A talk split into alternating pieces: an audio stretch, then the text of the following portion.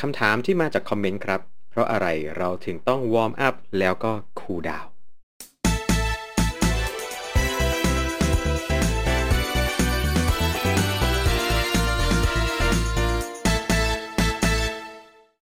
สวัสดีครับ กลับมาพบกันอีกหนึ่งรอบแล้วนะฮะ ก่อนจะเข้าไปที่เนื้อหารอบนี้ขอฝากร้านกันตั้งแต่แรกก่อนเลยครับผม อย่าลืมนะฮะ ติดตามกันได้ทางทุกๆ ช่องทางครับผมทาง Facebook Cycling Hub Thailand ครับผม Instagram Cycling Hub Thailand แน่นอนฮะ ทาง YouTube อย่าลืมกดไลค์กด Subscribe กดกระดิ่งกันเอาไว้ เพื่อจะเจอกันในโอกาสหน้า และแน่นอนที่สุด Podcast ของ Cycling Hub Thailand สามารถรับฟังกันได้ทางช่องทาง Spotify แล้วก็ Apple Podcast นี่เอง แล้วก็ ล่าสุดใหม่เอี่ยมจริงๆครับผมกับ Clubhouse ครับผมเข้าไปลองเสิร์ชหากันได้ฮะ ผมจะทำรายการคุยกันสดๆ ด้วยพร้อมกับที่ทำการบันทึกเสียงพอดแคสต์อยู่ใน Clubhouse ดังนั้นมีอะไรเข้าไปคุยกันในนั้น แล้วจะเปิดไมค์ให้มาแลกเปลี่ยนสนทนากันอย่างสนุกสนานนั่นเอง มาเลยฮะเนื้อหารอบนี้เป็นเรื่องที่มีคอมเมนต์กันเข้ามาก่อนหน้านี้ครับผมว่าเพราะอะไรเราถึงจะต้องทำการ warm up แล้วก็ cool down วันนี้ จะมาตอบคำถามให้ฟังกันอย่างคร่าวๆ แต่น่าจะทำให้เข้าใจได้ไม่ยากครับ ใครที่ไม่เคย warm up ไม่เคย cool down เลย คอมเมนต์มาสารภาพมาซะดีๆนะฮะ เพราะว่าเอาจริงๆ ผมก็ไม่ค่อยได้ทำบ่อยนะครับ การ warm up และ cool down ครับ ถือเป็นหนึ่งในสิ่งที่ควรทำและต้องทำของการเล่นกีฬาและกิจกรรมต่างๆ หลายๆประเภทมาก จริง ๆ ไม่ใช่เฉพาะกีฬาเลยนะฮะ จริง ๆ ต้องเรียกกันว่า ไม่น่าเชื่อนักดนตรี นักร้องก็ต้องทำการ warm up ร่างกาย warm เสียงเพื่อให้พร้อมในการใช้งาน เพราะว่าไม่ว่าอะไรก็ตามที่เราจะต้องใช้สรีระร่างกายของเราในการ สร้างงานสร้างอะไรออกมา มันจะต้องมีการเตรียมความพร้อม ซึ่งในเรื่องของจักรยานนะการเตรียมความพร้อมมีหลักๆ 2 อย่างที่ต้องทำด้วยกันในการวอร์มอัพก็คือ 1 ครับผม ในเรื่องของระบบไหลเวียนโลหิต นั่นก็คือระบบที่เกี่ยวข้องกับหัวใจแล้วก็ปอดแล้วก็ระบบหลอดเลือดต่างๆ นั่นเองครับผมเชื่อไหมฮะว่าปกติแล้วเนี่ยเวลาเราอยู่เฉยๆคนที่ขี่จักรยานออกกำลังกายเนี่ยนั่งทำงานกันไปเนี่ยหัวใจเต้นกันไม่ได้เยอะมากนะครับ 80 90ร้อยอยู่ประมาณนี้แหละไม่ได้สูงเกินนี้ พอเราไปออกกำลังกาย พอเราเริ่มขี่จักรยานหัวใจเราจะค่อยๆไต่ระดับขึ้นไปเรื่อยๆจนถึงระดับที่ส่วนใหญ่ก็คงอยู่ประมาณ 130 140 150 หรือถ้าเกิดปั่นหนักๆก็จะเป็นอยู่ที่ประมาณ 170 180 ใช่ไหมครับ แต่แต่ ถ้าสังเกตดีๆ หัวใจจะมีการตอบสนองที่ช้ากว่าการทำงานเสมอโดย เฉพาะในช่วงแรก ๆ ที่เริ่มทำการวอร์มอัพหัวใจจะยังไม่ค่อยขยับตัวขึ้นไปครับ เพราะว่าร่างกายเราเนี่ยจะยังไม่รู้ฮะว่าตกลงไอ้นี่ที่ขยับเนี่ยมันจะต้องขยับนานเท่าไหร่ เดี๋ยวเราจะออกกำลังกายแบบนี้ ค่ไหน ร่างกายเราจะมีระบบการใช้พลังงานที่ดึงเอาพลังงานที่ไม่ต้องเตรียมเยอะออกมาให้ร่างกายใช้ก่อนในช่วงแรกๆ ดังนั้นระบบพลังงานต่างๆ ที่จะต้องใช้ระบบไหลเวียนโลหิต หรือเรียกง่ายๆ พวกระบบแอโรบิกต่างๆนะฮะจะต้องใช้เวลาอุ่นเครื่องมันสักแป๊บหนึ่งเพื่อที่ให้พลังงานมัน เปลี่ยนไปใช้ระบบพลังงานแบบแอโรบิกได้อย่างมีประสิทธิภาพมากยิ่งขึ้นนั่นเอง ดังนั้นการ warm up อันดับแรกจริงก็คือการเตรียมหัวใจปอดและระบบหลอดเลือดต่างๆ ให้พร้อมกับการทำงานที่จะเกิดขึ้นหลังจากนั้นครับในส่วนที่2ฮะที่เราจะต้องมาทำการวอร์มอัพและเตรียมตัวกันง่ายๆเลยครับ มันคือเรื่องของกล้ามเนื้อนั่นเองครับผม เวลาเราออกแรงออก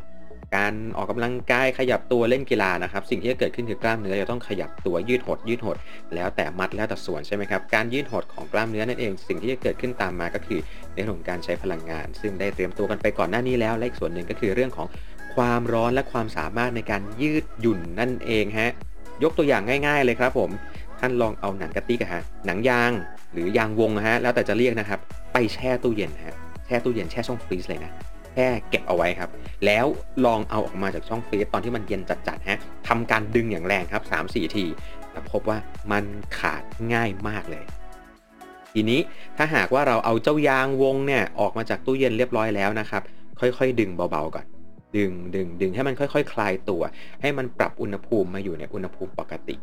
มันจะทนทานกับแรงดึงได้มากขึ้น กล้ามเนื้อเราก็เป็นเช่นนั้นเหมือนกันครับผม การที่เราค่อยๆ warm up ค่อย ๆ เพิ่ม load ต่างๆ ให้กล้ามเนื้อทำการยืดหดตัวเข้าไปจากน้อยไปหามาก จะช่วยให้กล้ามเนื้อของเราสามารถออกแรงใช้พลังงาน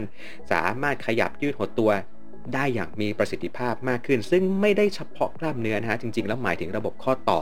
ระบบหลอดเลือด และก็ระบบเส้นเอ็นต่างๆ ตามกระดูกต่างๆ ด้วยนั่นเอง ดังนั้นการ warm up ฟังดูก็เป็นการเตรียมความพร้อมของเครื่องยนต์ที่สามารถทำงานได้อย่างเต็มที่เต็มเหนียว และลดความเสี่ยงที่จะเกิดอาการบาดเจ็บที่เกิดจากการออกกำลังกายนั่นเองฮะ ส่วนจะ warm up แบบไหนอย่างไรเรื่องนี้คุยยาวมาก จริงๆ จะต้องมานั่งคุยกันเลยนะว่า warm up เพื่อใช้อะไรบ้างอย่างไรบ้าง แต่ว่าหลักการง่ายๆครับผมก็คืออบอุ่นร่างกายให้เตรียมพร้อมหัวใจขึ้นไปทำงานอยู่ในระดับที่เราต้องการใช้งานอยู่ประมาณ 10-15 นาทีก่อนการออกกำลังกายจริง ๆ นั่นเอง เรื่อง detail จริง ๆ มันเป็นเรื่องของวิทยาศาสตร์เรื่องของ coaching เลยล่ะ ผมไม่อยากลงลึกนะฮะ เพราะว่าแต่ละคนก็มีความต้องการที่ไม่เหมือนกัน เอาไว้จะมีโอกาสหน้า จะเชิญแขกรับเชิญที่เป็นเคสต่างๆ มาคุยกันฮะว่า warm up กันอย่างไรบ้าง ทีนี้มาดูในเรื่องของ cool down กันบ้างcool down คืออะไรหลาย ๆ คนจะเรียกมันว่า warm down นะสมัยก่อนผมก็เรียกมันว่า warm down แต่ว่าโดยศัพท์จริง ๆ ก็เรียกว่าการ cool down จริง ๆ การ cool down เนี่ยหลักการทำงานของมันเป็นการย้อนกลับกับ warm up นะฮะค่อยๆ ให้ร่างกายเนี่ยลดความหนักในการทำงานลงหัวใจที่ทำงานหนักทำงานเร็วเต้นเร็วอยู่แล้วนะฮะระบบหลอดเลือดระบบการหายใจของปอดที่เร็วอยู่แล้ว ค่อย ๆ ปรับให้ตัวเขาเอง ค่อย ๆ ลดลงมาอยู่ในระดับปกติ ไม่ใช่ตัดชึบ หยุดทันที ซึ่งจะเกิดผลเสียกับเรื่องของร่างกายและสุขภาพได้มากกว่าที่คุณคิดฮะส่วนในเรื่องของกล้ามเนื้อครับผมในการ cool down จริง ๆ แล้วการ cool down ก็คล้าย ๆ กับการค่อยๆ ลด load ของการใช้กล้ามเนื้อลงไปด้วย แต่ว่าสิ่งหนึ่งที่อยากจะฝากเอาไว้ฮะซึ่งเป็นภาพประกอบของ EP นี้ใน YouTube ตลอดทั้ง EP เลยก็คือ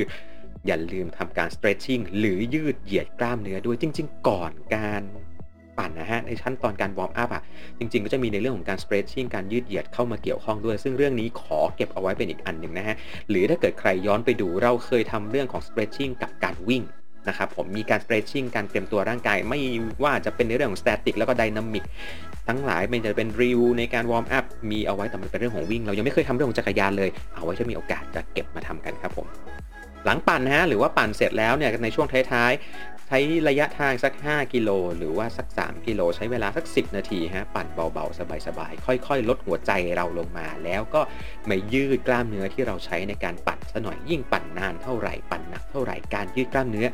ยิ่งมีความจำเป็นมากยิ่งขึ้น และการคูลดาวที่ดีกับการยืดกล้ามเนื้อที่ดี จะช่วยให้กล้ามเนื้อของเราสามารถฟื้นตัวทำให้ร่างกาย recovery ซึ่งหมายถึงว่าเราจะสามารถพัฒนาตัวเองได้ดียิ่งขึ้นกว่าเดิมนั่นเองครับผม